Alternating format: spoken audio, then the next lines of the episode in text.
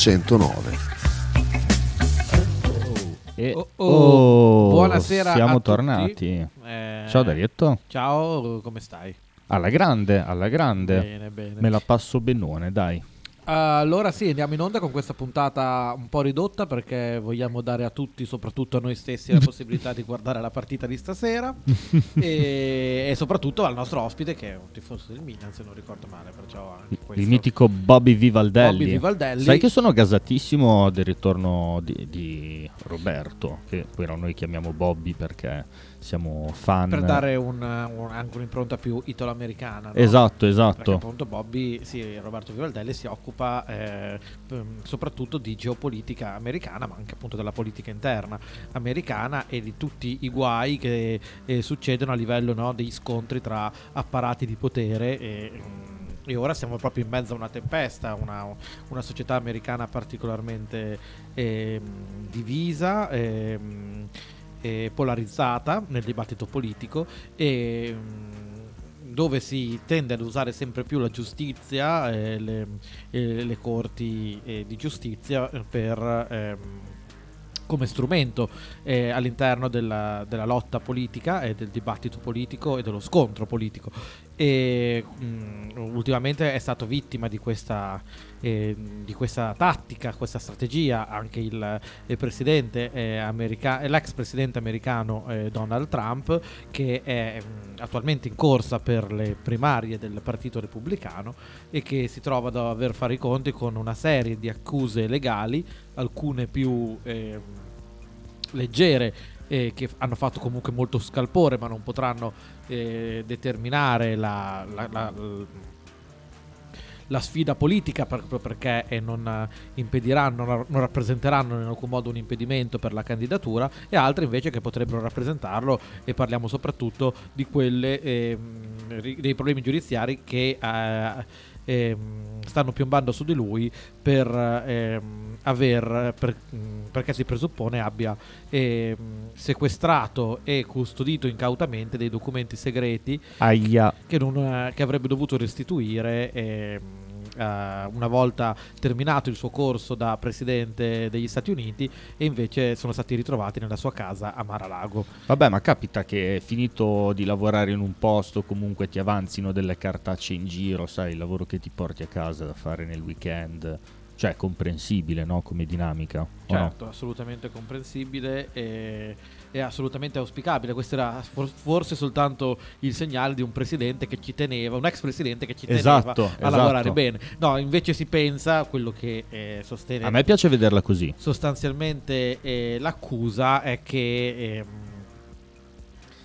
Trump volesse usare questi documenti segreti e compromettenti anche come strumento di ricatto all'interno appunto dello scontro politico. E vogliamo... Ma scusami, poi vabbè. No, vabbè, è una domanda che sì, se mi ricordo faccio al nostro amico Roberto Vivaldelli. Comunque, per quello che riguarda ormai il protagonista indiscusso da un anno a questa parte delle nostre puntate di Fronte dei Popoli, il conflitto russo-ucraino, come stiamo andando? No, anche qui ci potremmo collegare appunto alla questione degli Stati Uniti, perché c'è stata una recente fuga di informazioni, di documenti segretati degli Stati Uniti che in un qualche modo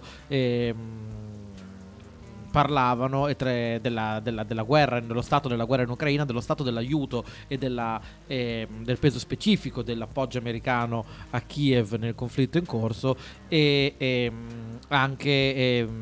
sarebbero emersi degli elementi che potrebbero compromettere i piani per una controffensiva ucraina primaverile, che un'attesa offensiva ucraina primaverile. A quanto pare all'interno di questi documenti venivano in un qualche modo date informazioni su quello che sarebbe potuto succedere. Faccio notare una banalità che però prendo seriamente, cioè non sarebbe già iniziata la primavera, si riferiscono a maggio, tipo giugno. Sì, ancora la primavera è lunga.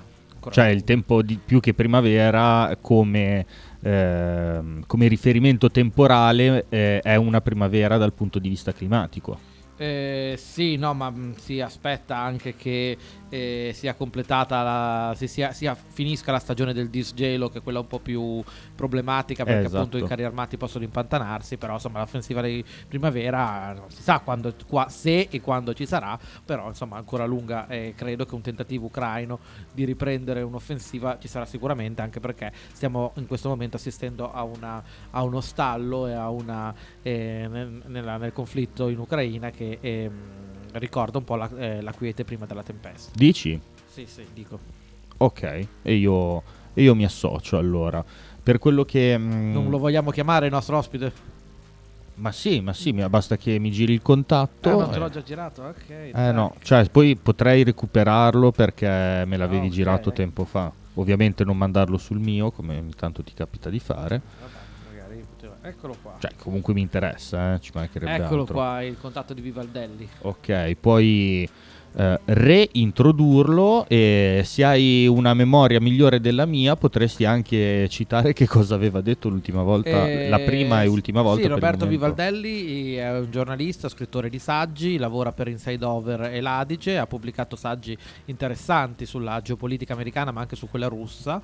E l'ultima volta avevamo parlato un po' del dibattito anche interno al Partito Repubblicano, alle primarie del Partito Repubblicano, e dicevamo che in quel momento De Santis era in vantaggio su Trump. Invece ora pare che la situazione si sia un po' ribaltata, anche perché il partito, l'elettorato repubblicano si sta recintando attorno a Donald Trump, che è visto come una figura perseguitata.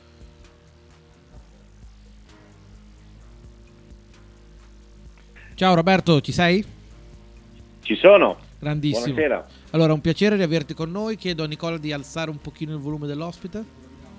Ok, perfetto. Ci proviamo. Allora, stavamo appunto parlando del dibattito interno al Partito Repubblicano e della corsa, no, tra Donald Trump e De Santis, della sfida alla leadership del partito per le presidenziali del 2024. E mi ricordo che l'ultima volta che ci siamo sentiti avevamo detto che più o meno De Santis era in vantaggio su Trump, invece adesso pare che la situazione si sia ribaltata. Dunque ti chiedo di parlarci un po' di questi processi che stanno interessando l'ex presidente degli Stati Uniti e come questi possono incidere sul dibattito all'interno del Partito Repubblicano.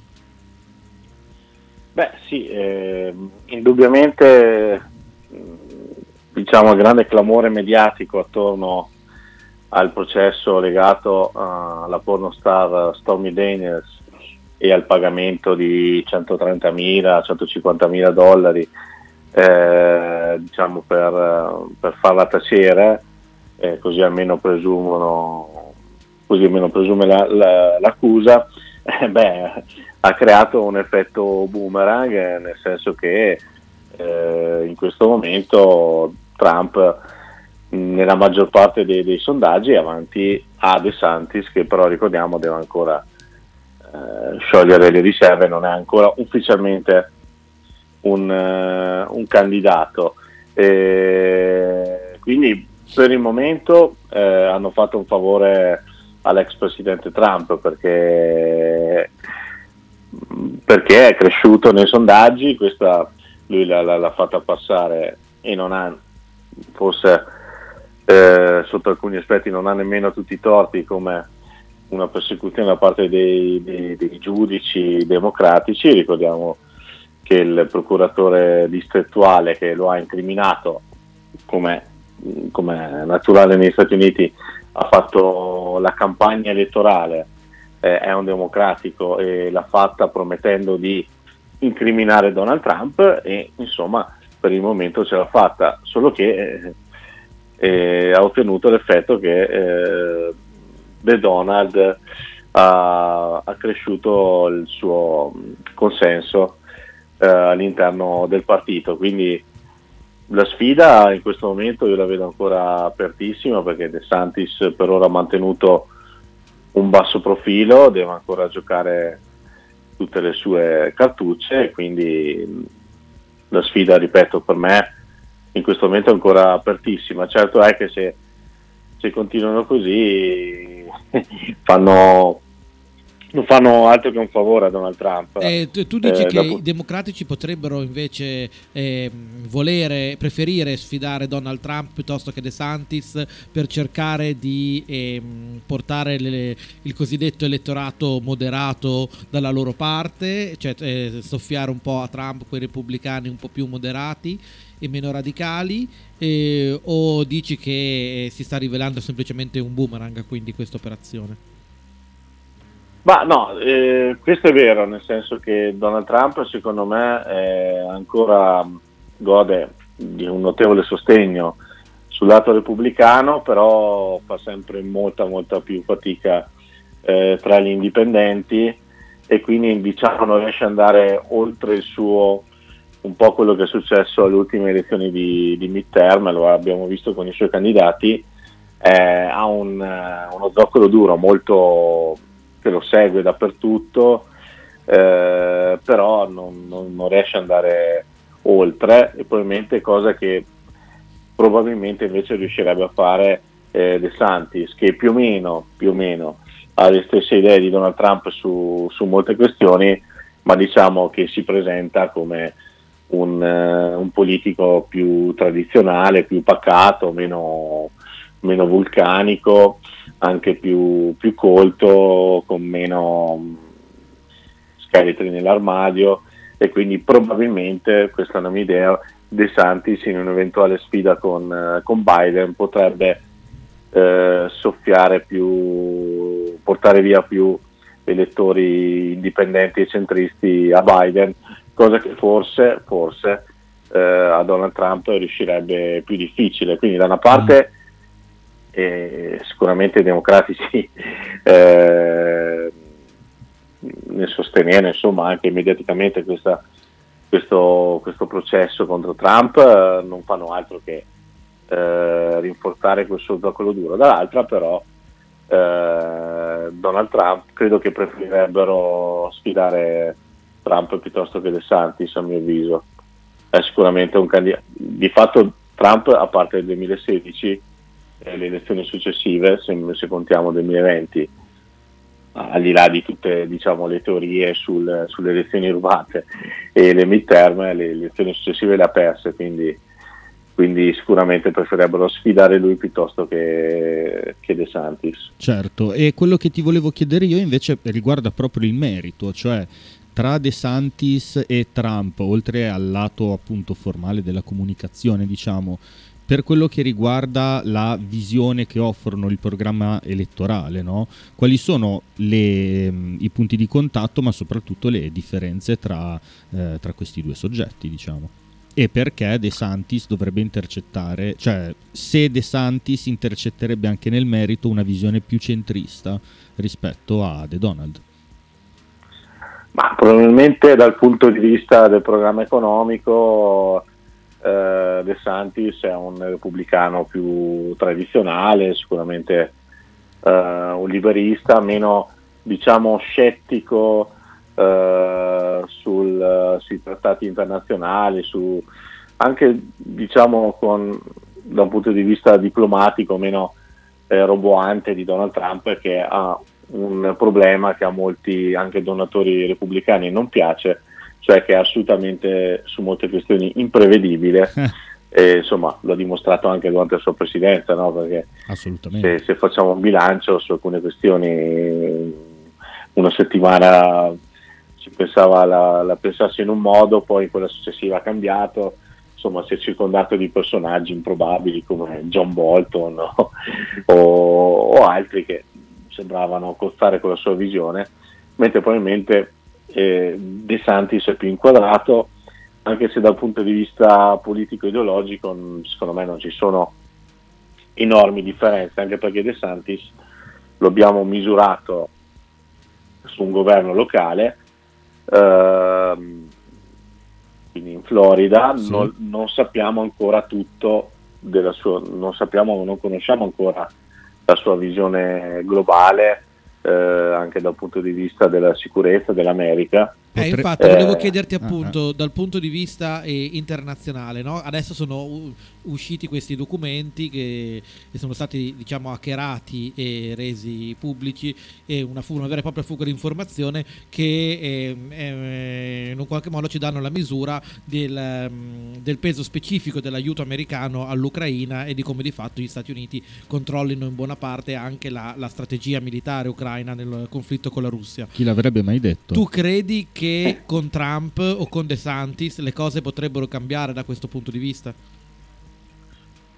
Ma allora, non cambierebbero da una settimana all'altra, nel senso che sicuramente poi, al di là dei politici, del presidente, che comunque sempre, anche se noi pensiamo che abbia un potere sconfinato, poi in realtà ci sono mille interrogativi, mille questioni, ci sarebbe comunque una certa continuità. È ovvio che i repubblicani, non perché siano più buoni o più o che altro, sono più scettici semplicemente nello spendere, nell'investire molte risorse, come ha fatto invece Biden, in un conflitto che è molto lontano dagli Stati Uniti. Semplicemente i repubblicani vorrebbero trattenere più risorse per investirle in altro. Donald Trump sulla questione ucraina sicuramente è stato più tranchant, mentre De Santis poco più di un mese fa, insomma, ha detto che non rappresenta un interesse vitale per gli Stati Uniti, quindi diciamo si pone quasi in una maniera intermedia tra Biden e Trump. Dice non è un interesse vitale, però insomma dopo, tra l'altro, ha dovuto anche un po' rivedere le sue dichiarazioni, perché lo hanno accusato immediatamente di essere un putiniano, comunque di fare un favore alla Russia, sì. Però ecco, si pone in una maniera intermedia, mentre Trump ha detto che in una settimana risolverebbe il conflitto. Ecco, io non credo che in una settimana riuscirebbe a fare una cosa del genere. 10 giorni. 10 giorni, esatto. E quindi la vedo molto difficile, anche perché poi dipende dalla squadra di cui si... L'altra volta, voglio dire, Trump ripeto, aveva John Bolton, che era uno dei peggiori neocon, ce l'aveva come consigliere per la sicurezza nazionale, scusate. Aveva Mike Pompeo, che di certo non è un moderato su quelle questioni, che tra l'altro è uno che ma si probabilmente... dice anche che Mike Pompeo potrebbe candidarsi alle primarie americane, sì. Tra l'altro è uno dei assolutamente uno dei papabili, e voglio dire, aveva scelto probabilmente non perché lo voleva lui, ma spinto dalle varie pressioni, aveva scelto Nikki Haley, che adesso è una delle candidate, sicuramente il candidato preferito di tutta l'area neocon. Quindi insomma, a parole è un conto, dopo, chiaro, come abbiamo visto, anche Trump ha dovuto piegarsi su molte questioni, anche perché durante la sua presidenza c'era in ballo l'inchiesta del Russiagate, che in qualche modo lo ha obbligato a prendere una certa linea sulla Russia. Ricordiamo che Obama fino a quel momento non aveva voluto vendere armi letali all'Ucraina, mentre l'amministrazione Trump è stata la prima a sbloccare quella questione. Quindi insomma è sempre tutto molto più complicato da come la propaganda e la campagna elettorale, certo. E invece volevo chiederti, negli Stati Uniti c'è stato da poco un nuovo enorme uragano finanziario, che è quello, no, che è partito dal fallimento della banca della Silicon Valley, SVB, no?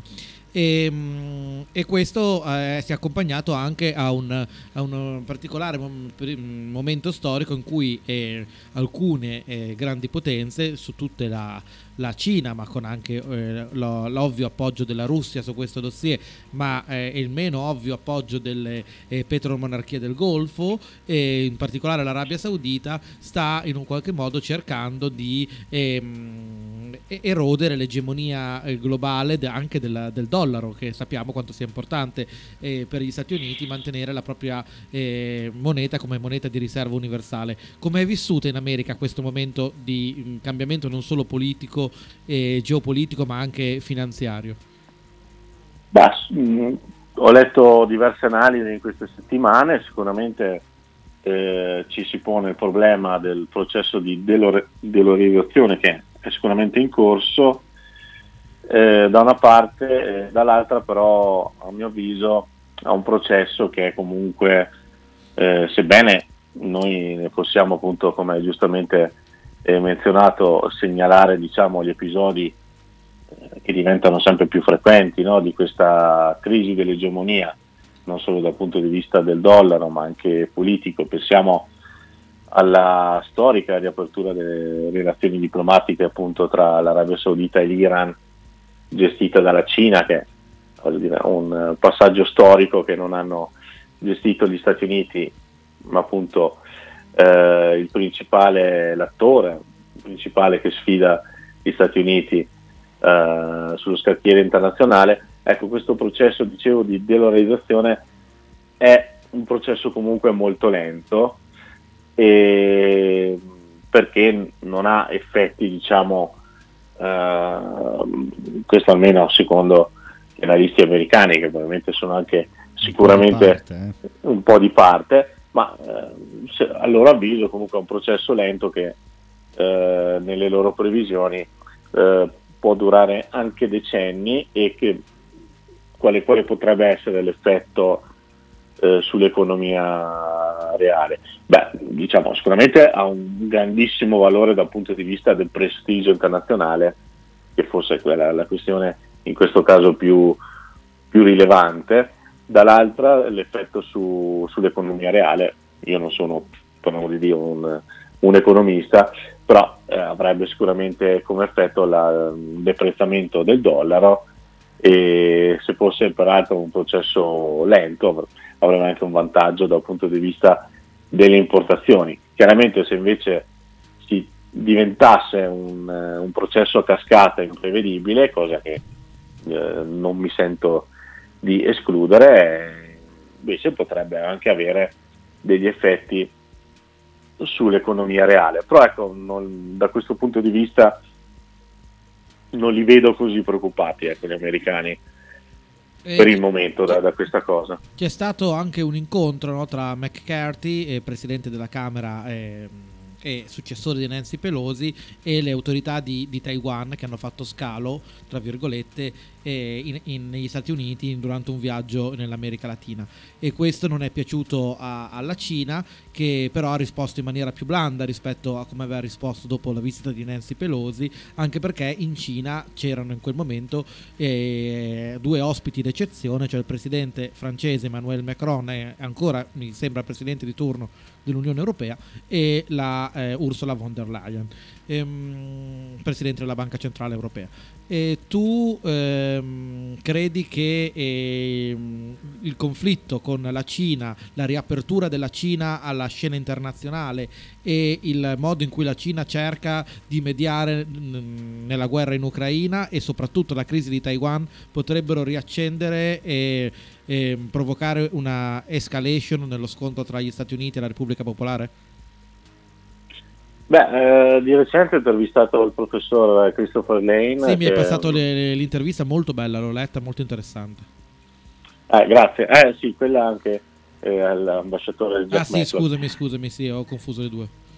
Che mi ha detto una frase che mi è rimasta davvero impressa, cioè due tigri non possono rimanere sulla stessa montagna, in riferimento ovviamente agli Stati Uniti alla Cina. E insomma gli analisti da questo punto di vista sono assolutamente sicuri che se la Cina dovesse procedere appunto con la riunificazione, cioè intervenire su Taiwan, la risposta militare degli Stati Uniti è praticamente data quasi per scontata, e in quel caso insomma assisteremo alla famosa trappola di Tucidide, wow, di cui di cui parla anche il professor Graham Allison nel suo famoso libro sul ipotetico scontro tra gli Stati Uniti e la Cina, cioè tra la potenza in ascesa, la Cina è quella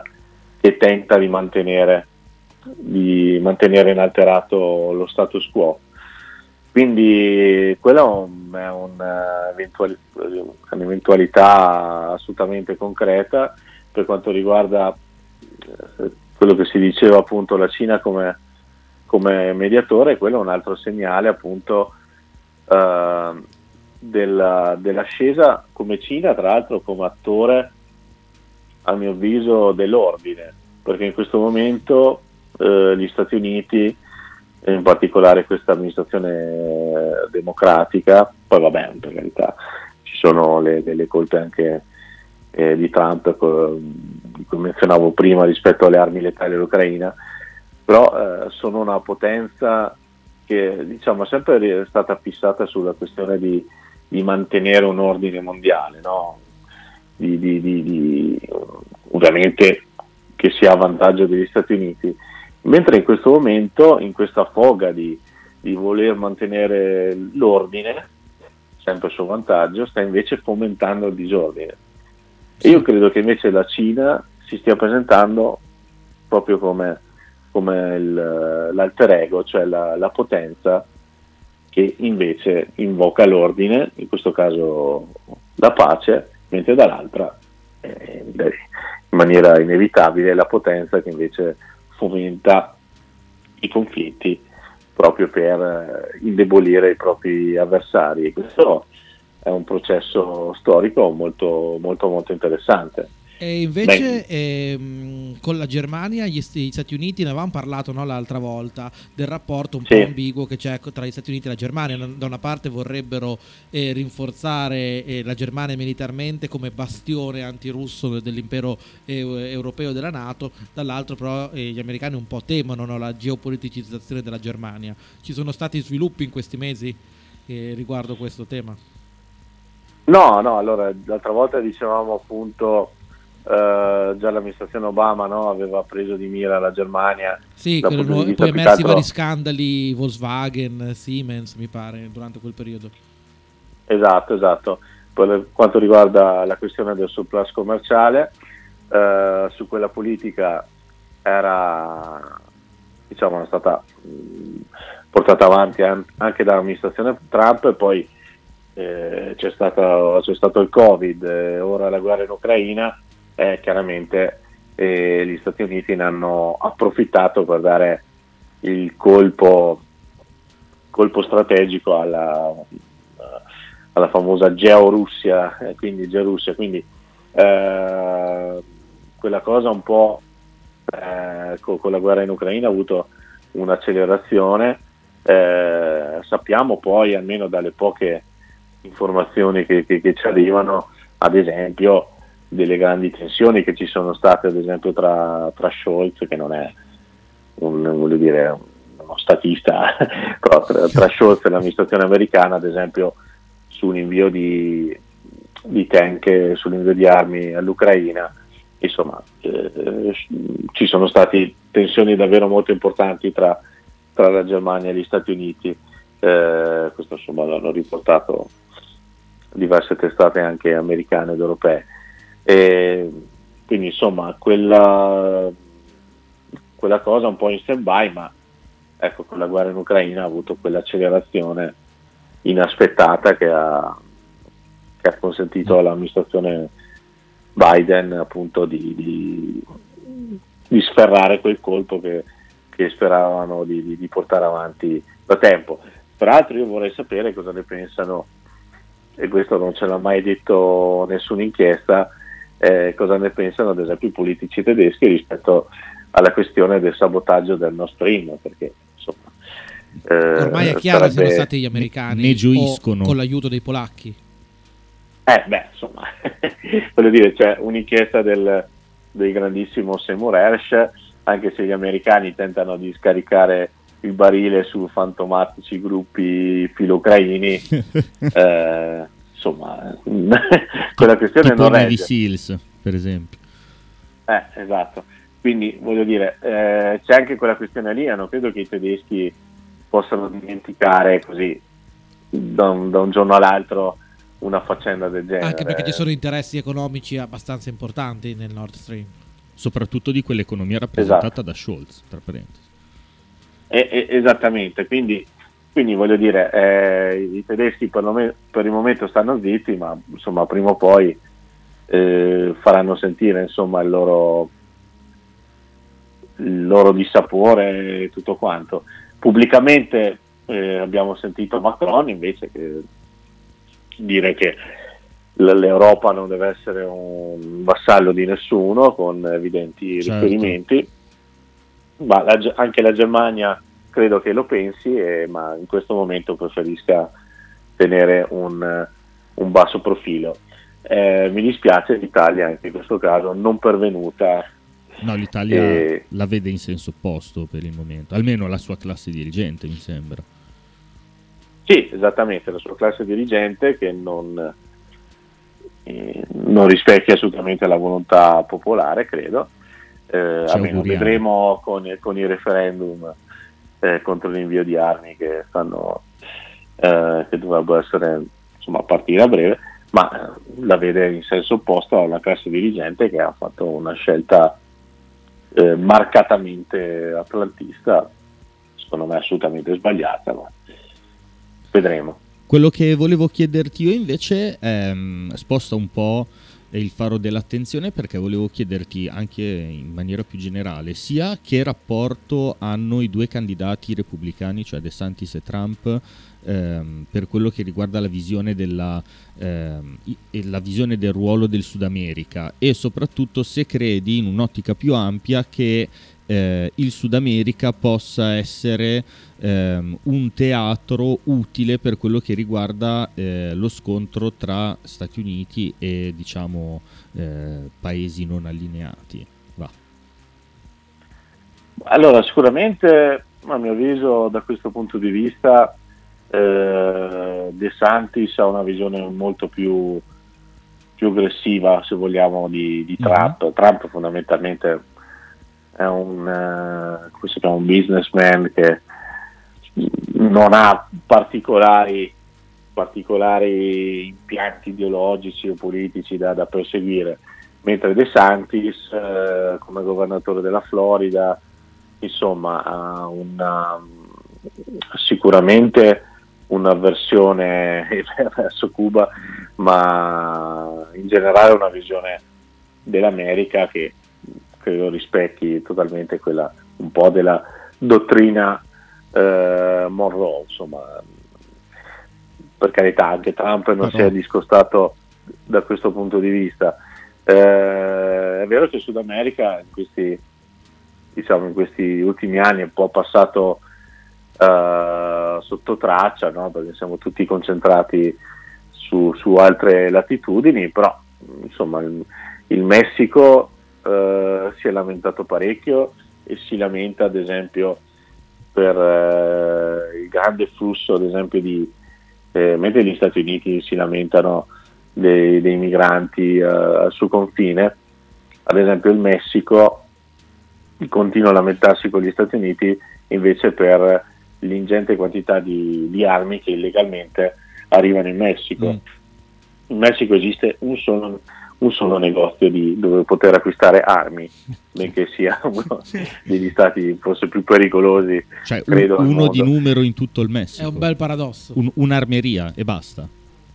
Sì, questo almeno potrei essere smentito da esperti di Sud America. Scusa se divaghiamo, però vorrei che approfondissi questa cosa, cioè dov'è, perché ce n'è una, perché le armi arrivano tutte dalla California, arrivano tutte dagli Stati Uniti in maniera illegale. Incredibile.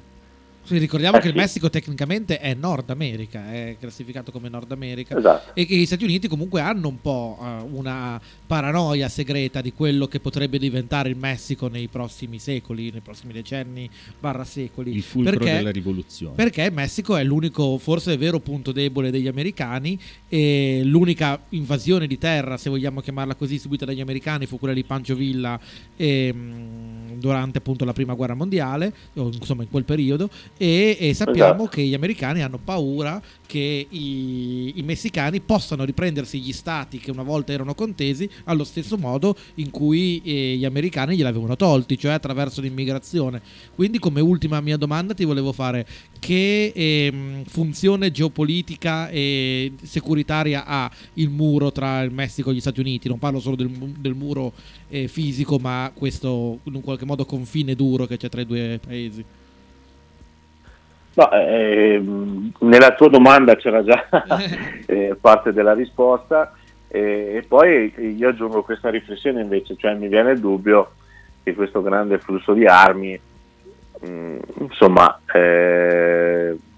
a essere ampiamente noto, perché ripeto, le autorità messicane hanno più volte protestato sia con gli Stati Uniti, sì, anche ma qui siamo sul paradossale, Sì, siamo assolutamente a un paradosso assoluto, cioè voglio dire, gli Stati Uniti si lamentano dei migranti, ma dall'altra lasciano che fiumi, li chiamano addirittura fiumi di ferro, cioè arrivino nel Messico, probabilmente perché agli Stati Uniti in fondo va bene così, va bene che ci sia un paese, magari non lo so, ci sono diverse ragioni magari per tenere un paese un po' fortemente destabilizzato, però lasciano che le armi arrivino tranquillamente in Messico, cioè i controlli ovviamente sono tutti all'entrata del confine, che è il confine più attraversato al mondo, quello tra Stati Uniti e Messico, e insomma è incredibile come questo fiume di armi ogni giorno arrivi tranquillamente in Messico dalla California. Cioè, va detto che comunque quei tunnel in cui passano i migranti, in cui passano le droghe, dovranno anche essere riempiti in senso opposto, quindi ci siamo dati una risposta, o no? Esattamente. Ma passano anche tranquillamente in macchina e non li controllano. Vabbè. Sì, chiaramente gli Stati Uniti si disinteressano di quello che esce. Guarda, io prima di salutarti ti volevo dire che la prossima volta che ti intervisteremo voglio fortemente ricordarmi di chiederti se puoi approfondire un po' il ruolo della economia privata negli eventi geopolitici, economia privata statunitense ovviamente, negli eventi geopolitici del passato recente, che credo sia un argomento poco approfondito ma altrettanto ma molto più interessante, diciamo. Benissimo, volentieri. Per il momento ti ringrazio tantissimo per essere tornato a trovarci. Grazie a voi. E adesso ti lasciamo alla Champions. Tifi Milan, vero Roberto? L'ho detto prima, non volevo sbagliare. Sì, infatti. Okay. Allora auguri. Ti lasciamo un po' di prepartita. Ciao Roberto, grazie mille. Ciao, buona serata. Grazie ancora a voi, grazie mille. Ciao. Beh, super. Siamo riusciti a chiudere esattamente quando dovevamo chiudere. Assolutamente. Io volevo ringraziare Luca da Salerno, che è Luca74. Anche gli auguri. Sia perché mi fa gli auguri, che oggi è il mio compleanno, e soprattutto dimostra che io non ti racconto cazzate, Dario, perché come dicevo sulla chat di Minniti, in cui c'è anche Roberto Vivaldelli, Luca ha detto che ho compiuto 36 anni buttati in un'amicizia tossica con Giovetti. Io gli ripeto che purtroppo sono solo 21 anni che siamo amici. Sì, ma eravamo amici da quando siamo nati in realtà. Sì, idealmente. Sì. Era un'amicizia in potenza. E chiude dicendo che ci dobbiamo ricordare che, a prescindere dall'essere americanisti o russisti, noi siamo russaioli, l'importante è esistere. Citazione presa dal popolo fortitudino, che forse ha scritto in realtà l'importante è cantare. E, detto ciò, dammi 2 secondi che devo mettere la sigla. Adesso chiudo il mixerino digitale e metto la sigla di Fronte dei Popoli, così anche noi andiamo a vedere la Champions. Sei contento, Darietto? Buona serata e forza Fortitudo. Dai.